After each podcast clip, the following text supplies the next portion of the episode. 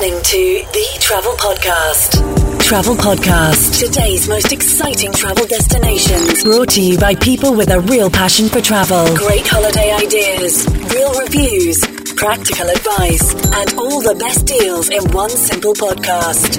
The Travel Podcast. Now here is your host, Steve Witt. Special news edition as we bring you a wrap-up of all the news you need to know in the world of travel, but specifically, we're not here to tell you the news, we're here to tell you what it means for you. Now, of course, our podcast is downloaded in over 100 countries around the world, but we're based here in the UK, so we've got a sort of UK spin on things, but hopefully it's relevant to you wherever you are. So I'm joined by Dave. Welcome, Dave. Hi, Steve. How are you today? I'm brilliant, thank you. And today we're going to be looking at 6 of the top things in the news this week and then going into a little bit of detail as to what they mean for you. So it's a very quick wrap up. And the 6 things which are probably the most important that we've picked out, starting with number 1, the 14-day quarantine rule introduced here in the UK, or announced in the UK, not yet introduced. Number 2, we're starting to see a lot of airlines announcing that they're going to start flying at various time frames, but a lot of activity there in the news this week. Number 3, talk about airlines cutting capacity. Number 4, we're going to be talking about the borders being relaxed around the world and what that means for you. Number 5, new hotel measures. Hotels talking about how they're going to improve security and safety for customers. And number 6, various restrictions being lifted around the world. So, Dave, the first one there, the 14-day quarantine. It was announced by Boris Johnson, Prime Minister, at last week's sort of COVID update. What does it mean for people looking to travel? Yeah, I think this is something we were expecting, Steve, and listening to Boris's speech the other day, it was a bit of a throwaway comment at the end. And it's still the facts are a bit foggy. So essentially what it means is that people are, if we're traveling, that when we come back from traveling, we need to go into a 14-day quarantine. But the thing that we need really at the moment is when's it going to start? When's it going to end? And without those key dates, then it's difficult to assess how it's going to impact travel. So I think that's the key information we need at the moment. When to start. There was talk about France is exempt from this for people travelling into the UK. Yeah, France and also the Republic of Ireland, Steve, as well. So there seems to be some sort of reciprocal arrangement there where it doesn't apply to the French and us going to France, I guess, yeah. So does that mean you can route Mauritius to France and then into the UK and not worry about it? Well, possibly, Steve, yeah. I think, again, it's still a bit foggy, but if there's ways of getting around it, then great, yeah. But I guess it's it's not unexpected, I guess, is it? But it's something we will expect to probably, in our opinion, see phased out as sort of risk is assessed and the fears over COVID start to be relaxed. We can expect to see those measures relaxed over time, I'm assuming. Yeah, absolutely right. I think already, this week, recently, we're seeing green shoots with both the airlines and hotels. Everyone wants to get back, everyone's keen to get tourists back. So you mentioned green shoots in airlines. We're starting to see talk of Ryanair this week announced they're going to be expanding their routes. Yeah, absolutely, Steve. So you can actually go on Ryanair and buy flights from the 1st of July at the moment. Now, what they're doing is they're operating 90% of their network, but only 40% of their flights. So even though they'll be flying, and there's some great deals out there, to be honest, I had a look yesterday. So what that might mean is you may have to be a bit more selective about where you're flying to, but also where you're flying from. So if you normally fly from Stansted, you might just need to go down to Heathrow or maybe Gatwick or across to Birmingham. And so just to be a bit more selective about where, and also the times of the week, the days they fly may be a little different than normal. So, but there's definitely there's flights out there to book. I still think it's a little bit subject to certain clearances, but they're there to be booked at the moment. And I guess, BA, they've said similar, haven't they, in terms of they're expecting to be at sort of 50% capacity, yeah. And it's going to be the same for airlines all over the world. Yeah, absolutely right. I think BA was a little bit later, I think, wasn't it? Yeah. So I guess the big takeaway from that is, although you might be able to get to destinations, the availability is not going to be there like in the past. So what does that mean for people? Well, It depends also what the airlines do with regards to social distancing, Steve, as well, because just to explain though, so airlines operate, especially the budget airlines, operate on a loading basis. So normally they'd expect to have a 90% load. So if they decided to not sell that middle seat, I don't think they'd take the seat out as such, but if they didn't sell that middle seat, that would take down the load capacity to 65%. So that would affect the availability too. And with availability comes pricing changes, doesn't it? So yeah. It could very well mean that, because although the hotels might have the capacity, if you can't get to the hotel, yeah. That's going to affect pricing, and we can expect to see price rising in the future if availability is cut. Yeah. And I think you said earlier that there's some cracking deals out there at the moment, isn't there? There is. I was looking at flights to Seville yesterday. I think it was about £35, obviously with baggage on top, but yeah, there were some great deals out there. But again, now is the time to probably do it, because we don't know what's going to happen in the future. Yeah, so we're not saying prices are going to go up, but there is a good chance there will be some change. So if you do see a good deal now and you're in that position to book, let's say for next year, it's probably a good time to book for that reason, isn't it?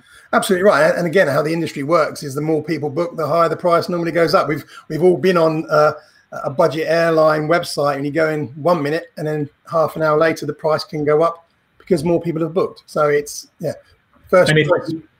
And if you leave it so close to the time, there's simply not going to be the choice. So you want the holiday of your dreams, and not just talking about the low-cost flights, but pretty much any holiday that requires flights, now's a good time to get it booked. Yeah, absolutely right. Absolutely right.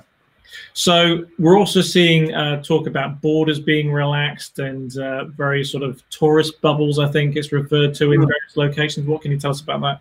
Yeah, this is also as well as green shoots, tourist bubbles are the latest words this week. And the first one of those, what that means is there's countries that are sort of situated near each other are opening their borders. And the first three is Lithuania, Estonia, and what's the other one, Steve? Latvia, yes. Those are the three. There's the first tourist bubble. I think it's actually, I think it may be live even now. So that's the first one. So people can travel within those countries. So it's a start. And the other one is also Australia and New Zealand are also creating a trans-Tasman tourist bubble to go between the two countries. So this is those first signs of travel really coming back in, and that can only be a great sign.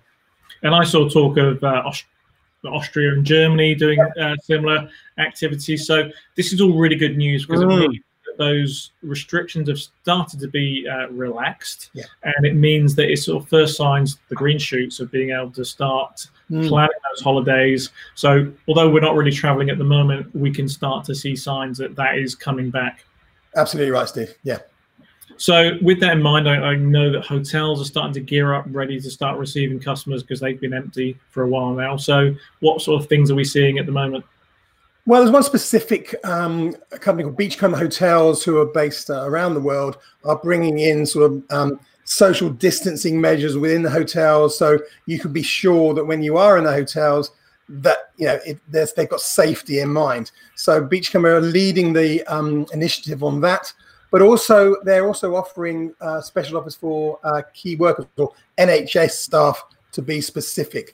So they're putting things in place around swimming pools, restaurants, and everywhere around the hotel to make sure that people can be comfortable and confident when they get there. So I know Beachcomber was very well known in Mauritius, great chain there. And so one of the things they've started working with another company on is this Safe Places label. I think you're going to start to see with a number of different hotels and similar initiatives, I'm sure, from other groups, so that consumers can be sure that measures have been put in place to help give them that reassurance. And it means more social distancing in restaurants, more sort of standards, I guess, within things like their spas and sort of fitness facilities, restricting numbers, that type of thing. So that's a good sign. I think it's one of the things I think customers should start looking out for when looking at hotels. But linked to that is that whole sort of capacity thing, I guess, because if there's social distancing in restaurants, it will limit capacity. Yeah, absolutely right. I think it's a good thing as well. I think if you take the virus out, I think it's good to have a bit of social distancing anyway, Steve, in hotel. I'm all for social distancing, Dave. You know, I love lockdown. So I guess that to wrap up there, restrictions we're starting to see lifted overall. So what can we expect to see from the travel industry over the coming months, do you think? Well, I think definitely people are starting to travel. That's very clear. Obviously not people booking for the next 2 or 3 months, but definitely people are booking for, 2021 is very strong. We've got companies like TUI are saying that the summer season will extend, even into October, November time this year. So I think people are definitely looking at villa holidays, very popular next year, because, again, that's, if you've got groups of people, let's be honest, friends and family are going to want to go away. So villa holidays are going to be very popular. And I think also where we've had time to reflect, people are starting to be a bit more ambitious. The signs we're seeing, people going to different countries. So let's be honest, the opportunity, if some countries emerge before others, then we may have to choose different destinations, and that's only great for travel and people experiencing different countries. So I think people will look at different types of holiday, more experiential, more villas, and looking at somewhere a little different. Brilliant. Well, I think that's a great wrap up of the news from this week. Lots happening. We'll keep everyone updated as and when there's more news. I'm looking forward to being able to get out traveling again. If you're looking for inspiration for places to go, then do check out our main podcast. You can download it on iTunes, on Google Podcasts, and all other podcast platforms. We've got some great ones. The most recent one being Western Canada. That's a brilliant one. I love that one. Scottsdale, Arizona, Antigua, Barbuda. Some amazing little ideas for inspiration, so that as soon as we're able to head off to the sun or the mountains, wherever it takes you fancy, then some great ideas there. So thanks, Dave, for the news updates today. Thanks, Steve. Thank you very much. If you like this podcast and our main episodes, then please do share them with your friends and rate us on iTunes. The Travel Podcast is sponsored by Not Just Travel, where it's not just travel, it's a way of life. We hope you liked this podcast, and if you did, please tell your friends, but also take a moment to rate us on iTunes as it helps spread the word. Thanks for listening.